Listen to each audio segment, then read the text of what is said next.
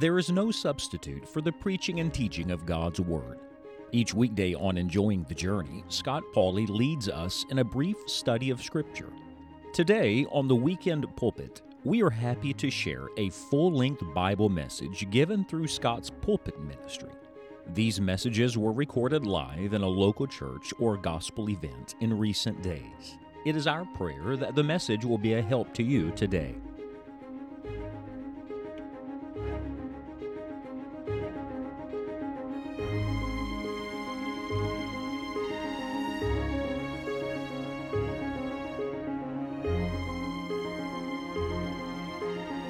Matthew chapter 6.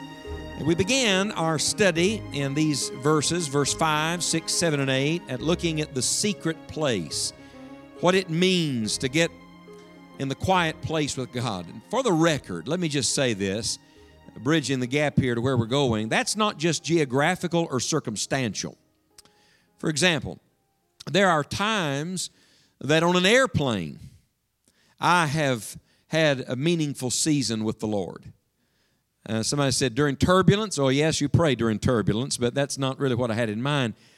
There are times surrounded by people that I, I'm in the secret place with the Lord. How many of you understand what I mean by that? So it is not just that that you don't pray in public. That's not what I'm talking about. It really is more the attitude of the heart towards God that gets our eyes off of the off of the people and back on the Lord. What, what did the hymn writer write? Turn your eyes upon Jesus. Look full in his wonderful face, and the things of this world will grow strangely dim in the light of his glory and grace. So, real prayer is getting Godward. It is, it is turning the conversation heavenward. And so, when you come to Matthew chapter 6, Jesus is the teacher. He was the great prayer, of course. He's the one who gives us the access to the Father to pray, and he's the great instructor in prayer. And we come today to the classic passage, sometimes referred to as the Lord's Prayer. It is not the Lord's Prayer. Jesus never needed to pray this prayer because he never needed to ask for forgiveness. So this is not the Lord's Prayer, but it is a model prayer for us. And we read it in Matthew chapter 6, beginning in verse number 9. Jesus says, After this manner, therefore, pray ye. Our Father, which art in heaven, hallowed be thy name. Thy kingdom come. Thy will be done in earth as it is in heaven. Give us this day our daily bread, and forgive us our debts as we forgive our debtors. And lead us not into temptation, but deliver us from evil. For thine is the kingdom and the power and the glory forever. And all God's people said, Amen. Quite a prayer, isn't it? Quite a prayer. Over the last week, the Lord has been using this prayer in my life. I've read it many times, memorized it long ago. I've preached from it, taught from it from time to time through the years, I'm sure. But in the last week, isn't it amazing how the Lord can take his, his sword and start digging around in your heart? And the Lord's been using this prayer in my life. So I'm, I'm not just preaching at you this morning. When I finish preaching in just a few moments, I'm going to ask everybody in the room that's breathing to join me in a prayer. How many of you are breathing? Would you raise your hand? Good. If your neighbor didn't raise their hand, check on them real quick, would you please? In other words, if you're alive, I'm talking to you. Because if you're alive, the Lord has something He wants to say to all of us. I said to you six times in this chapter, the Lord uses this expression in secret. And so you find lots of secret things here. We looked at the secret place. Let me talk to you for a few moments about the secrets of prayer. And really, when we use the word secrets, I don't mean it's something you can't know or that God has hidden. In fact, it's the exact opposite. It is the open secrets of the Word of God. Look, please, when we say it's the secrets of prayer, we mean by that that only Christ can reveal it, and sadly enough, very few people discover it. In fact, if you ever meet somebody that really knows how to pray, you'll know it. They won't have to tell you. I don't mean to be spooky or mystical, but the reality is sometimes you get around people and you don't even hear them pray, but you know they pray. How many of you know what I'm talking about? I'm thinking of a man right now. Every time I get in his presence, we don't even have to pray together. Every time I get in his presence, I sense that this man has been in God's presence. and it makes me hungry. Not just talk to this man, it makes me hungry to want to find a place somewhere and talk to the Lord. It's an amazing thing, you see, when, when you get around people who've discovered the open secret to God's great blessing, they found the keys. What do keys do? Keys give you access. Keys open the door. Keys, keys make the way plain. Look, so many of us have stayed out in the vestibule when the Lord says, Look, I'm inviting you all the way in. Come on in to the inner chamber. Come near to the heart of God. The prodigal didn't have to stop on the porch, praise God. He got to come all the way into the house. And I want you to know that God has made a way through the Lord Jesus Christ so that everybody in this room, this is glorious, so that everybody in this room, not the pastor, not the evangelist, everybody in this room has the privilege, if you want it, if you want it. He's not going to force it on you, but you have the privilege of coming boldly into the presence of Almighty God and talking with Him. What an amazing thing. What's the secret? Let me give you a little phrase here I want you to mark in your Bible before we walk through this prayer. I want you to mark in verse number nine this expression in heaven. It's very important. Our Father, which art in heaven. And he repeats it in verse 10 Thy kingdom come, thy will be done in earth as it is. There it is. Would you mark it? In heaven. It's not the first time he said that. Matter of fact, remember this is part of a larger sermon. Back up to the end of chapter 5 just a moment. Notice how the previous chapter ended. Be ye therefore perfect, even as your Father, which is what, church? In heaven is perfect. And look at verse 1 of chapter 6. Notice how he begins. Take heed that you do not your alms before men to be seen of them. Otherwise, ye have no reward of your Father, which is what?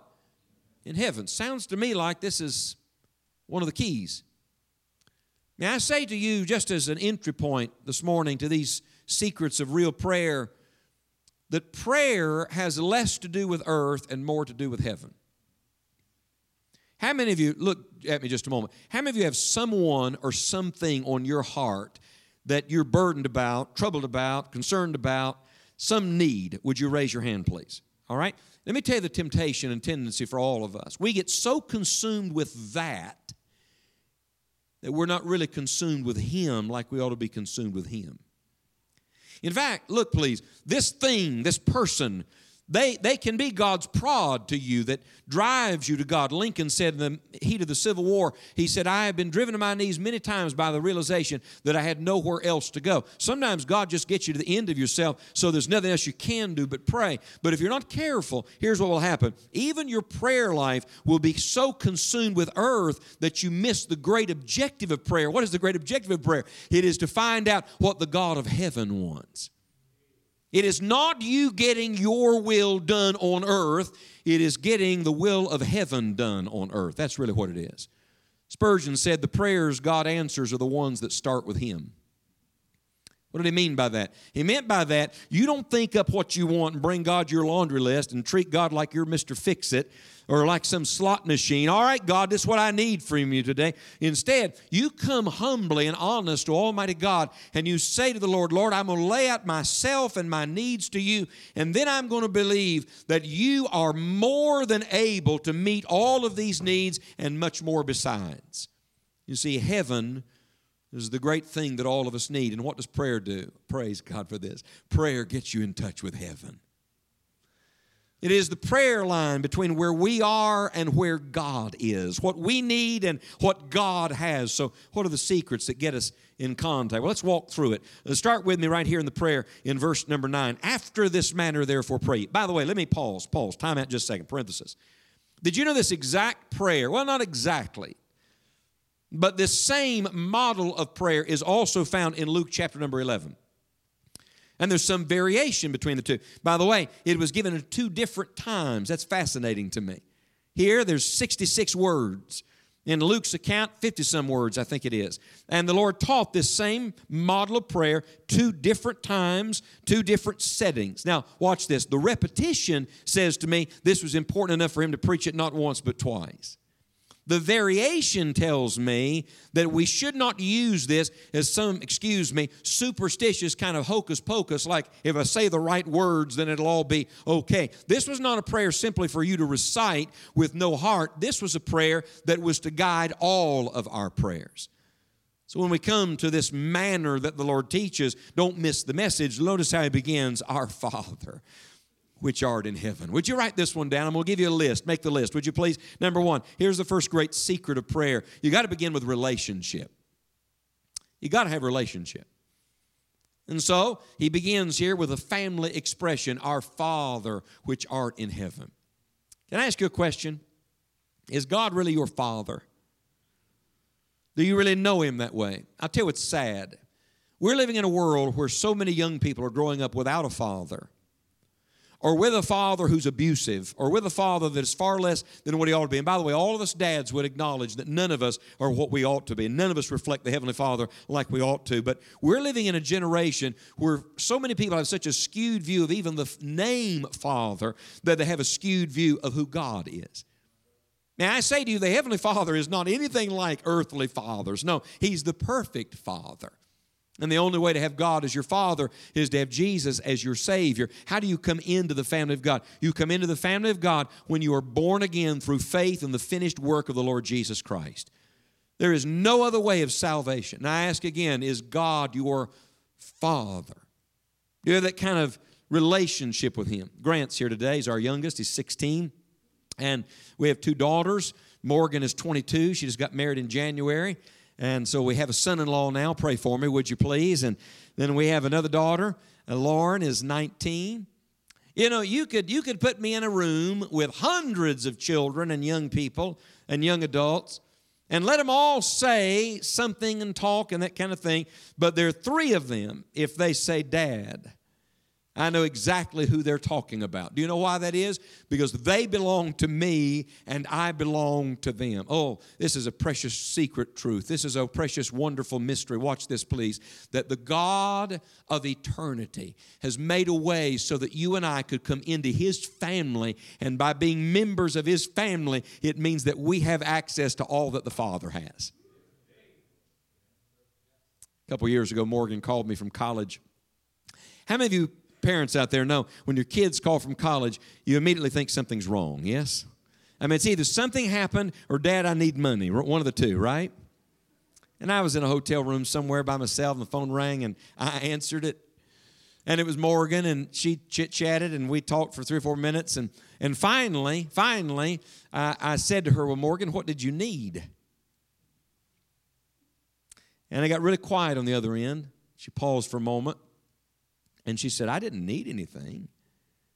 She said, I just thinking about you and I just want to call and talk to you for a minute. Tell you I love you. We finished our conversation and I hung up. I'm alone in a hotel room. And the moment I hung up, the Holy Spirit said to me, Don't you know your Heavenly Father would like that every now and then? Father, I didn't need anything. I just want to tell you I love you.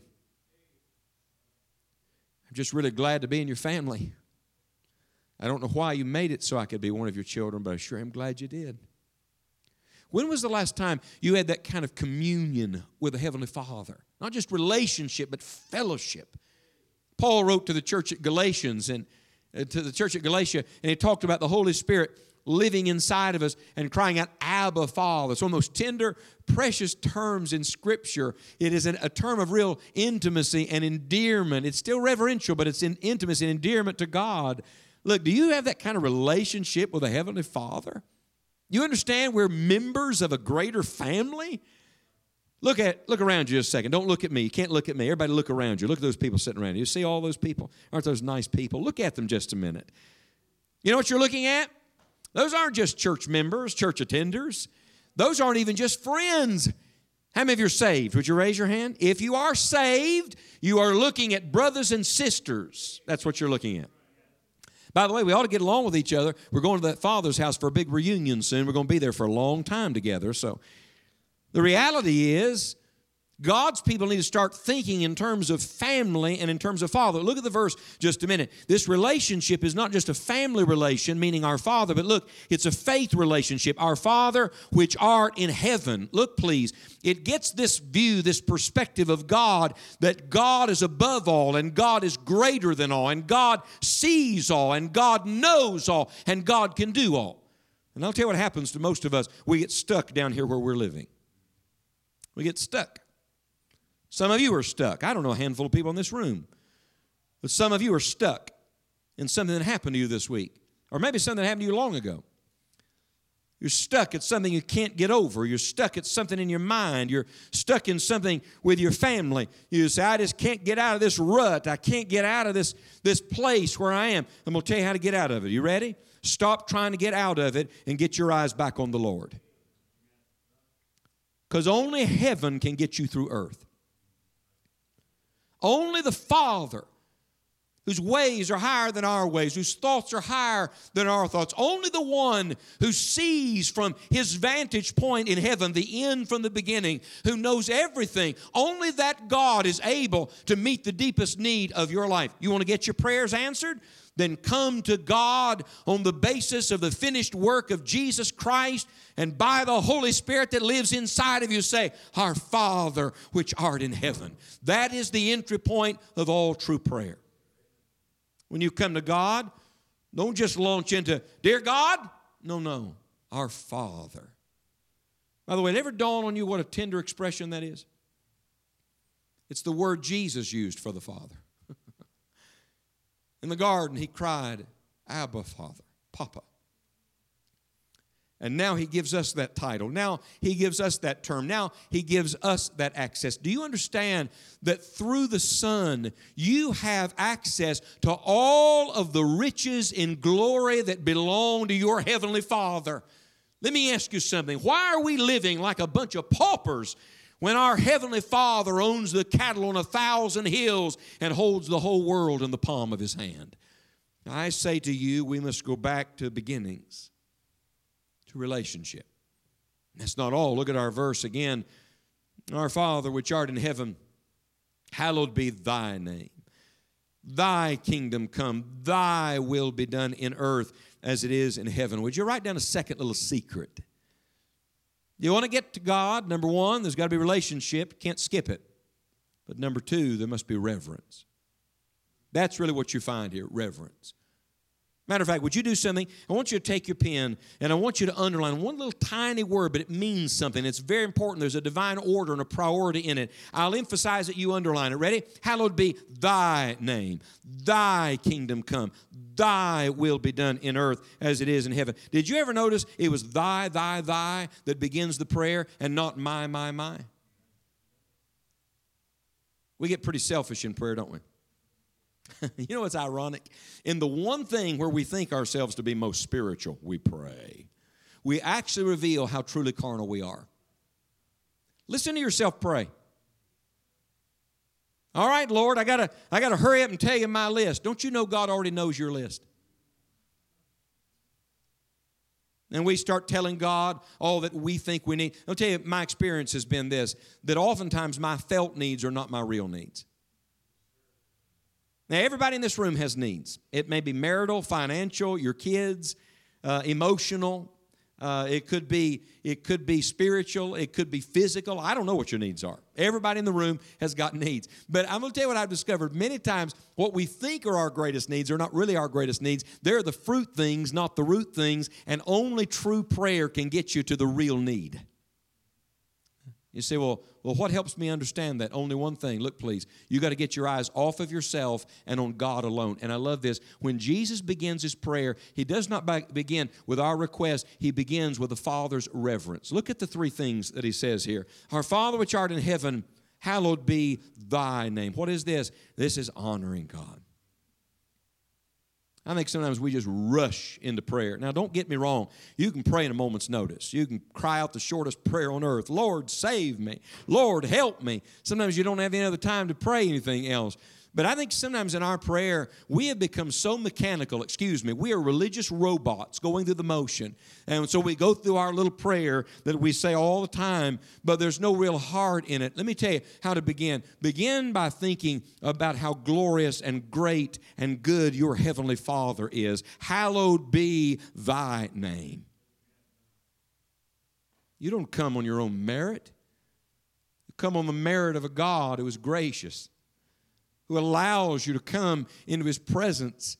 What does the name do? Oh, the name is the access to everything. It's, it's what brings the authority, it's what brings the power, it's what brings the riches Honor the name of our great God. Did you know the word hallowed is only twice in our Bible? You can take your whole English Bible and read it from cover to cover, and you'll only find the name hallowed twice here and in Luke 11, and both times it's connected to God in prayer. Both times it's connected to the name of the Lord. It literally means that in our mind, the Lord must be so separate, so apart, so greater than, watch please, that it defines everything else we're about to ask Him to do. Look at the next one. He says, Hallowed be thy name, thy kingdom come. thy kingdom. What's this? This is hope. This looks to the end, to the future. In our prayers, so often are, are in the present because whatever's staring us in the face today, I got to get this right now, Lord. I, I need this right now. And this is fascinating to me. Before he gets to give us this day our daily bread, this day, he goes all the way to the end. Thy kingdom come. What is the last prayer of the Bible? What is the last prayer of the Bible? It's found on the last page of the Bible, Revelation 22. You know what it is? Even so, come quickly, Lord Jesus. Let me just tell you something. That prayer will purify all the rest of your prayers.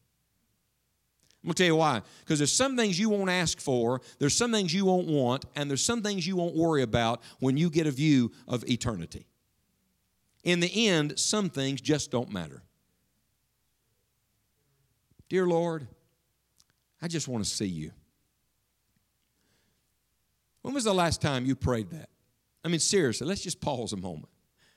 When was the last time you said to God, Not, dear Lord, I want to get out of this mess? That's usually what we pray for, isn't it? When was the last time you said, Lord, I can't wait to see you? Could today be the day, Lord? Could this be the Lord's day? When was the last time you looked at a cloud and thought, Jesus could step out on that any moment? We don't even live that way. You know what prayer does? Prayer makes you God conscious. Prayer lifts you out of time and into eternity. Now, you know, we live in time. I know what time it is right now. I know what time your pastor normally stops preaching on Sunday morning. How many of you are glad I know that time? I ask, just so you'll know. I know about what time I'm going to be done preaching today. I know what time tomorrow I have to catch a flight. I know what time on Tuesday I have a meeting. I live in time. How many of you have a schedule this week? You got something scheduled this week? Yes? Appointments? We live in time. Watch this, please. God doesn't live in time, time lives in God. God holds time in the palm of his hand, looks at all of it. He's outside of time. Say, how do you know that? Because God created time. Read Genesis again. He's the one who started time, and when time is not, let me tell you who's still going to be here. The everlasting God is still going to be here. What does that mean? It means that some of us who are stuck in time and can only see this little blip where we're living right now don't have the full perspective, but there is a Father in heaven who sees it all, whose kingdom is coming, whose Christ will be reigning, and that thought ought to clarify everything we ask our God to do. And there's a third one. Look at it, please. Hallowed be thy name. Thy kingdom come. Don't miss this one. Lord, help us. Don't miss this one. Thy will be done. What is this? This is the humility that says, Lord, I don't know what to do. Have you ever been in the place where you just didn't know what to do? You know, I'm going to tell you one of the first prayer lessons I ever learned was. You ready? It took me a while to learn it, and I keep learning it over and over and over again. You ever notice in God's classroom how you keep getting the same lessons? But I'll tell you what, one of the first great lessons I had to learn was that, about prayer. It is this. You ready? That I don't know how to pray. Romans 8 says the Holy Spirit helps us because we just don't even know what to pray for like we ought to. You know, sometimes we, we get pretty arrogant, don't we? And we prance our way into the presence of God and demand of God something.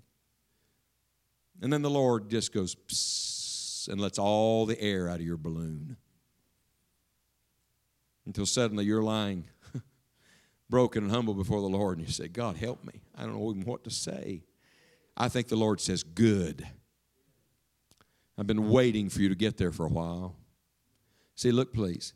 The end of you is the beginning of Him.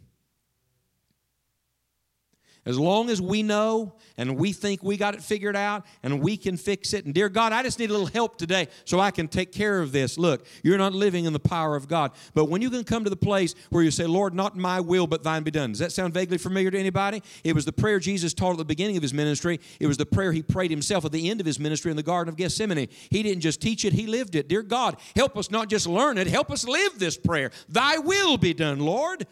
Whatever you want, dear God, that's all I want. And by the way, don't miss this. Thy will be done, mark this, in earth as it is in heaven. I, have been chewing on that. What does that mean? In earth as it is in heaven. How is God's will done in heaven? Would you like the answer? Perfectly. In heaven, it's done completely like God wants it. This is quite a prayer right here. This is not just a prayer, Lord, help me have a better day. This is a prayer that says, Dear Lord, I want your perfect will done in my life in every area. I want everything you want completely done in my life. I wonder, I dare you, are you willing to pray that for your family? Are you willing to pray over your children and grandchildren and your future? Dear Lord, I just want whatever you want. That's all I want.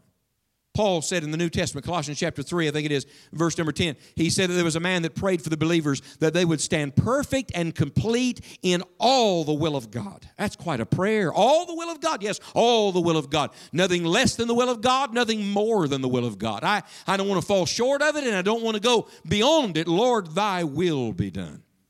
What is this? This is viewing God with reverence as we ought to in prayer. You want to get your prayers answered? Number one, there must be relationship. Number two, there must be reverence. Let me give you a third one. He brings us now to the requests. Matter of fact, I can prove it to you that they request. Look at it, verse 11. Give us this day our daily bread, and forgive us our debts as we forgive our debtors, and lead us not into temptation, but deliver us from evil. Would you mark in your Bible in verse 11, 12, and 13? Us, us, us. Do you see how he moves from thy, thy, thy to us, us, us? So we get near God and we get the right view of God, and then, then we are ready to bring our petitions before the Lord. I love the fact he uses the plural. Because he's not just praying for himself, he's teaching us to pray for one another. Hey, you know that family member you looked at a minute ago, that brother or sister in Christ across the aisle? They need your prayers this week.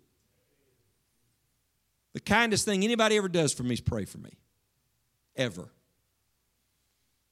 And I meet people across the country who say, I just want you to know, I pray for you every day.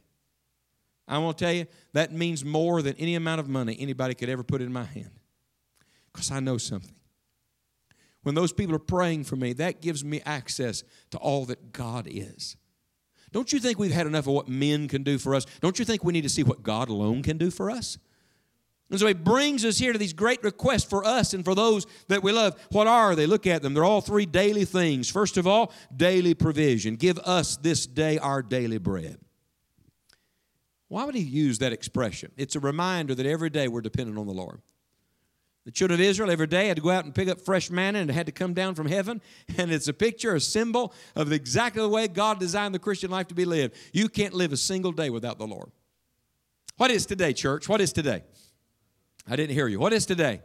Sunday. What is tomorrow, church? You sound excited about it too. That's good. Monday.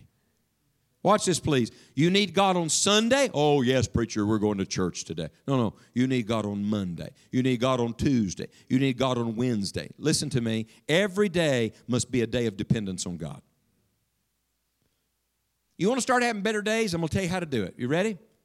No formula, no equation, no seven steps to success, no uh, self help talk for the morning. I'll tell you how to do it. Every morning when you wake up, before your feet ever hit the floor, before you ever get out of bed, before you speak to anybody, and certainly before you reach for your mobile device and start surfing the internet, Stretch yourself out on your bed and make that bed an altar and look up to heaven and say, Father, I give myself to you today and I take from you all that you have for me this day. Help me today. I can't do anything without you, but with God, all things are possible. I'm leaning on you, Lord. And I tell you, you start every day that way, and every day you will see the divine provision in your life. Every day. And that's not all. Keep reading. Uh, give us this day our daily bread and forgive us our debts as we forgive our debtors. So I not only need daily provision, I need daily pardon. Are there any other fellow sinners in the room today? I'm just curious. Any other fellow sinners here? Yeah.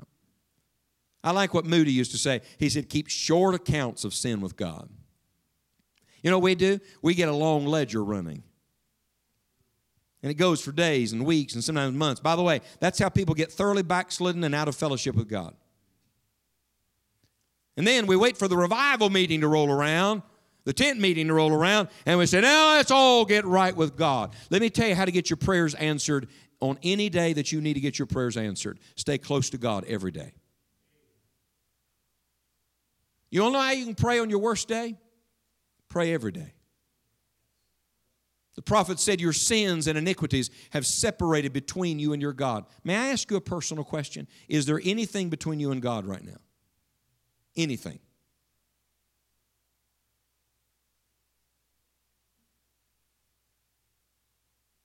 So, why are you being quiet, preacher? We don't like that quiet. No, no, the Holy Spirit speaks when it's quiet. Anything? So, oh, but it's small, preacher. No, no, no, no, no. Nothing between you and God is small. Nothing. It holds back heaven's best. Is there anything at all between you and the Lord?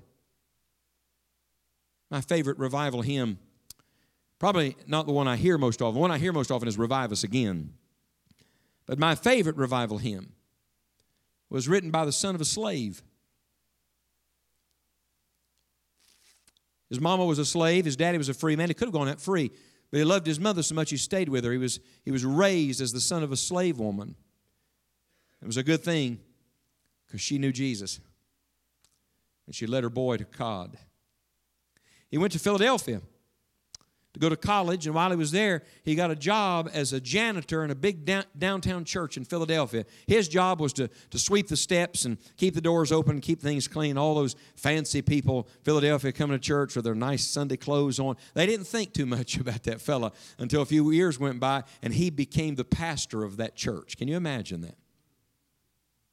And one day, as the pastor of that church, that dear Christian man took out a pen and a piece of paper and penned the words that are my favorite revival hymn. They go something like this Nothing between my soul and the Savior.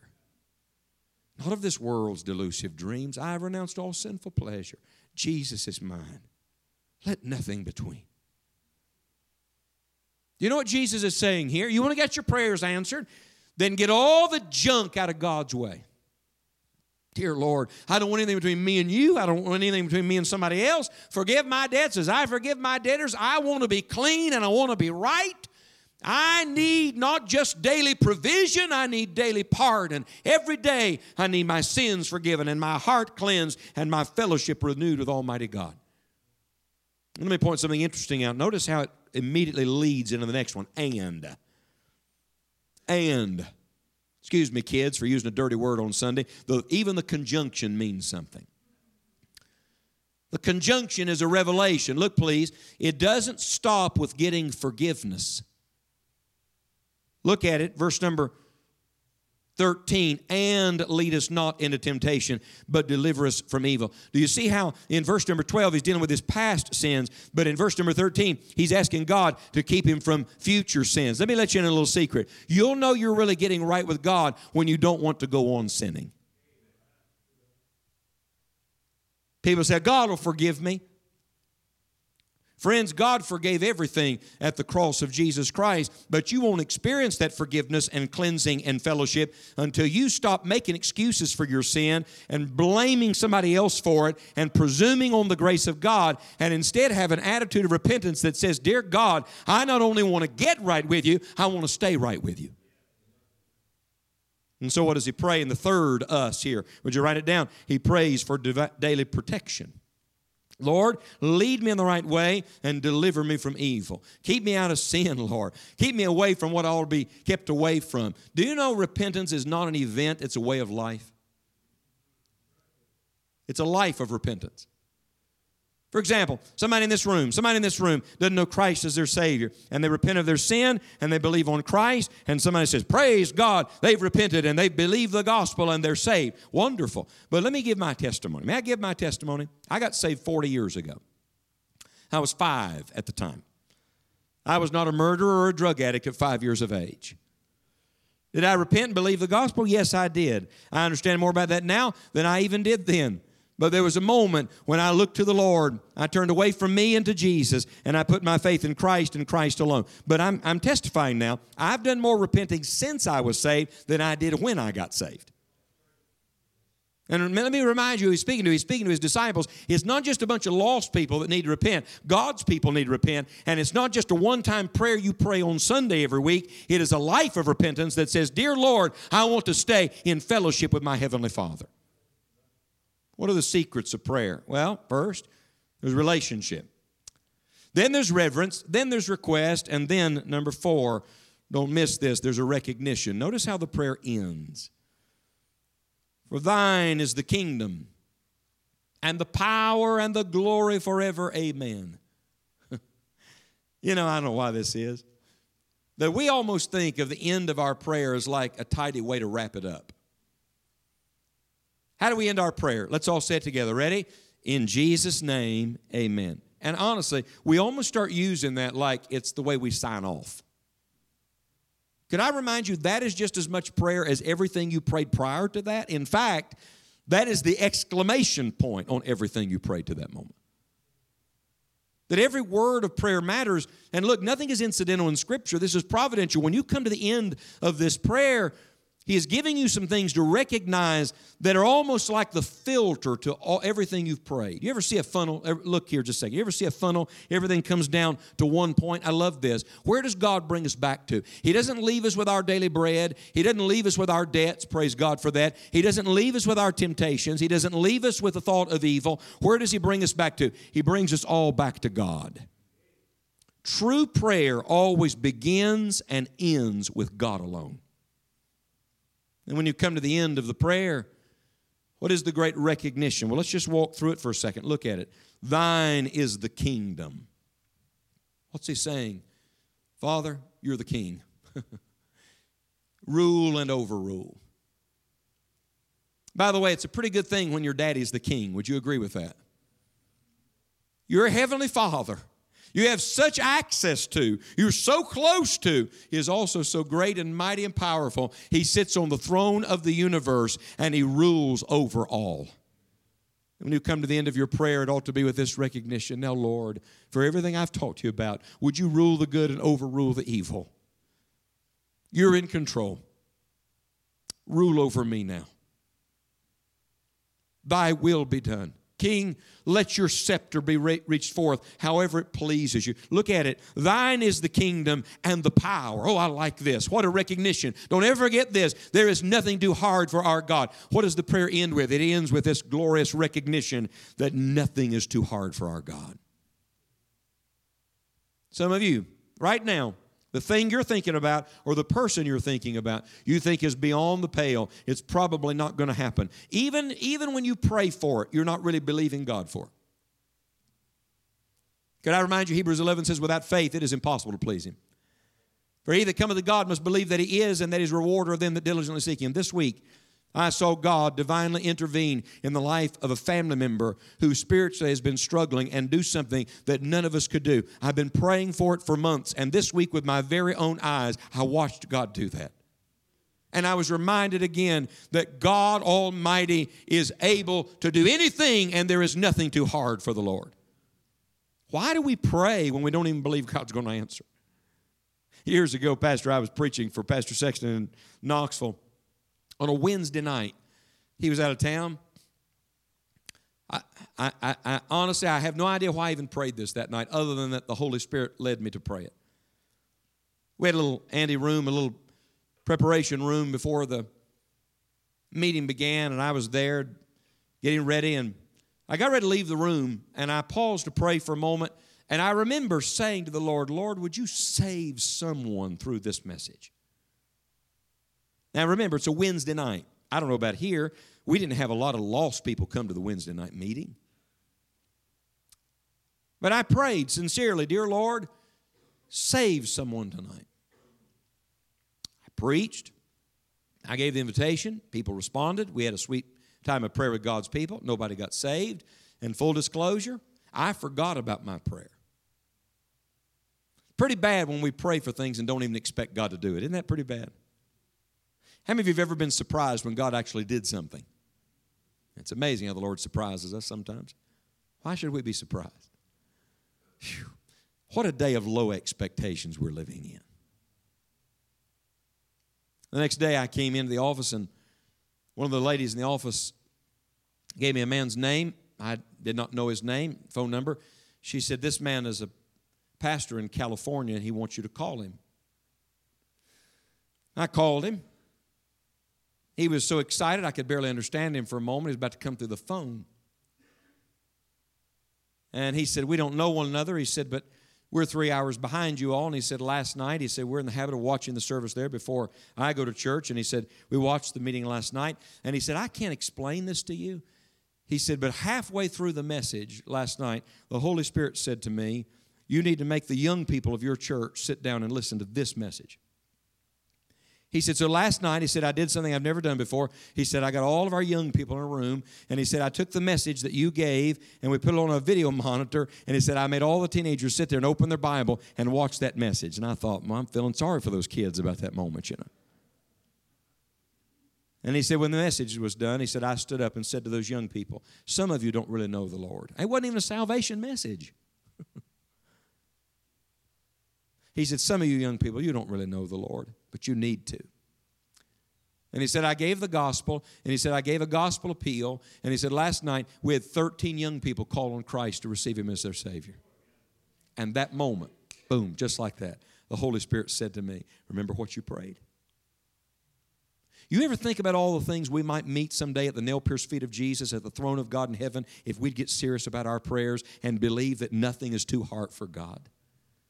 Thine is the kingdom and the power. Look at it, please, and the glory. Glorious God, do whatever brings you the greatest glory. Now, that'll filter your prayers. Not what makes me happy, not what makes us comfortable. No, Lord, whatever you desire, that's all I desire. Thine is the glory. And notice this word, don't miss this word forever. In other words, dear God, do in time whatever is right for eternity. What did, what did, Solomon write in Ecclesiastes? He makes everything beautiful in his time. Dear Lord, make it all right. You, you're the forever God. Do your forever work. Let me meet the answer to this prayer on the other side. And then this amazing word. What's the word, church? Amen. Somebody said, means we're done. Mm-mm. Amen is a word of agreement. It is a word of faith and confidence and assurance. It literally means, so be it, dear God. And by the way, can I remind you of something? Don't ever use the name amen lightly. I'm using my words carefully. It's not just a word, it's a name. Amen is one of the names for Jesus. When you say amen, you are literally using our Lord's name. It's pretty serious stuff, isn't it? Remember, no vain repetition. Thou shalt not take the name of the Lord thy God in what? Vain. Dr. Sells said years ago in my hearing, he said, You take God's name in vain anytime his name is on your lips and not in your heart. It's not just cursing that takes God's name in vain. No, I think many times we flippantly even talk about prayer and God with very little reverence in our heart and honor and worship for the Lord. And what is Jesus doing for these disciples? He's saying to them, excuse me, in a world of Pharisees surrounded by hypocritical prayers, stop it. Stop it. Stop going through the motions and just being a religious, functioning person. And instead, learn what it means to really talk to your Father. I said to you when I began that when you get around a person that knows how to pray, you know it. And sometimes that's really where you learn to pray. It's how the disciples learn to pray. Lord, we just listen to you pray. Would you teach us how to do that? I was probably 21 years of age had just started working with the ministry there in Tennessee, and Tammy and I had gone to Alabama to preach. She wasn't preaching, I was preaching, but she was with me. We were in a camp out in the country, middle of nowhere. I was speaking one morning, and the back door opened, and an elderly couple walked in with their Bibles under their arm, and I looked at them from a distance, and, and I recognized him. He was a great uncle on my dad's side, Uncle Eustace. Eustace is still alive. I think he's nearing 100 years of age now. Pastored a church for almost 50 years, I think, and Uncle Eustace, he, he walked with God. Still does. They sat on the back row until I finished my message and the service was done. And then they came up and hugged us and they said, We don't live far from here. And we came over. We wanted to take you and Tammy to lunch and get acquainted with your new bride. And we went and had a meal together. And and then he said, Before I take you back to the camp, can I show you the old home place? And they drove us out in the country, down a little dirt lane to a farmhouse and a little farm that he had. And we walked around, looked at the garden and, and grape arbor and all that. And we had a good time. The ladies went in, sat down in the living room talking. And, and Uncle Eustace said to me, I want to show you something special. We went in the house, up a set of rickety old steps to a first landing, I, I remember steps went on, we stopped, there was a little door on the right, and he opened that door, and there was a little tiny room. When I say tiny, I mean it was small. There was, there was one single bed, one twin bed, and one rocking chair. That basically filled up the room, and there were books and Bibles everywhere. And you could tell it was, it was his secret place. He sat down in the rocking chair over by the window, and I sat down on the edge of the bed, and for about an hour, he just encouraged a young preacher. He helped me. By the way, friends, when you encourage one of these young people coming along behind you, you make a world of difference because you have a part in everybody they're going to encourage. Eustace helped me that day. I don't even remember all the things he said. I just remember that he really gave me some wise counsel and talked to me about God, and he helped me. But the biggest lesson was to come. We finished our conversation. I stood up and I said, Uncle Eustace, I've got to go. I, we've got to leave. And we had driven our car out, followed them out to the house. And I said, We've got to get back to the camp. And he said, Okay, I understand. He said, Before you go, he said, Can we have a prayer together? Oh, sure, sure. Because I mean, you know, it's the thing to do. You know, you're supposed to pray. I remembered, I can see it in my mind right now. He got down on that side of the bed, and I got down on this side of the bed. And, and Eustace said to me, he said, Why don't you pray first, and then I'll close the prayer? And I said, Okay. I was 21, full of myself. And I launched into the most beautiful prayer you've ever heard in your life. I mean, it was a dandy. I really wish you could have heard it. It was, it was, it was nice. I mean, I said every flourishing thing about God I could think of. And I wanted him to hear me, you know. I wanted him to think this young man really knows God. And I said, Amen. And it was quiet. And when I say it was quiet, I mean, it was so still, there was no movement, no sound. For so long, I finally opened my eyes. I thought he left the room while I was praying. Now, he, he was there. I can see that old man now, bowed low over the bed, tears streaming down his face, dropping on that bed. And then he said one word. I don't really remember all that he said in that prayer, but I remember the first word. He just said, Father. I'm telling you, I've prayed with a lot of people. It was the first time in my life I'd ever been in a room praying with somebody that really, I mean, really knew how to talk to God. It was like I was a million miles away and God was sitting on the bed in front of him. I'd never heard anybody pray like that before. And you know, I realized something. About halfway through that prayer, I realized this isn't the first time this man's been in here praying. Like, I think he does this a lot. It seems so natural. It's like breathing to him. And he prayed for me. And the longer he prayed, the more under conviction I got. Honestly, by the time he got near the end of the prayer, I wanted to crawl out of that room. And I thought to myself, I don't know how to pray. I don't know God like that man does. We said our goodbyes and got in our car. I remember this. We're driving down that little lane, and I was quiet for a moment, and Tammy said, telling me something, and I didn't really respond much. And, and she said to me, Something happened back there? I said, Yes. She said, What? I said, I don't know. I'm not sure how to put it in words. All I know is whatever that old man has, I want that. I want to talk to God like that. I want to know God like that. And you know what happens to us, church, after a while? We become professional Christians. But we've lost something of the simplicity and the sincerity and the power of meeting God in secret. And here's the amazing thing it's like God takes all the keys to prayer and says, Here they are. They're dangling on his ring. Would you like them? Would you like to have the keys? Would, would you like to go in? Would you like to? You can have them. It's not that they can't be known, it's that very few people ever learn them. But the first prayer the disciples ever prayed, it was the prayer that led to all the other prayers, was this pray, prayer. Maybe it'd be a good prayer for all of us to make our own today. Luke 11, 1, Lord, teach us to pray.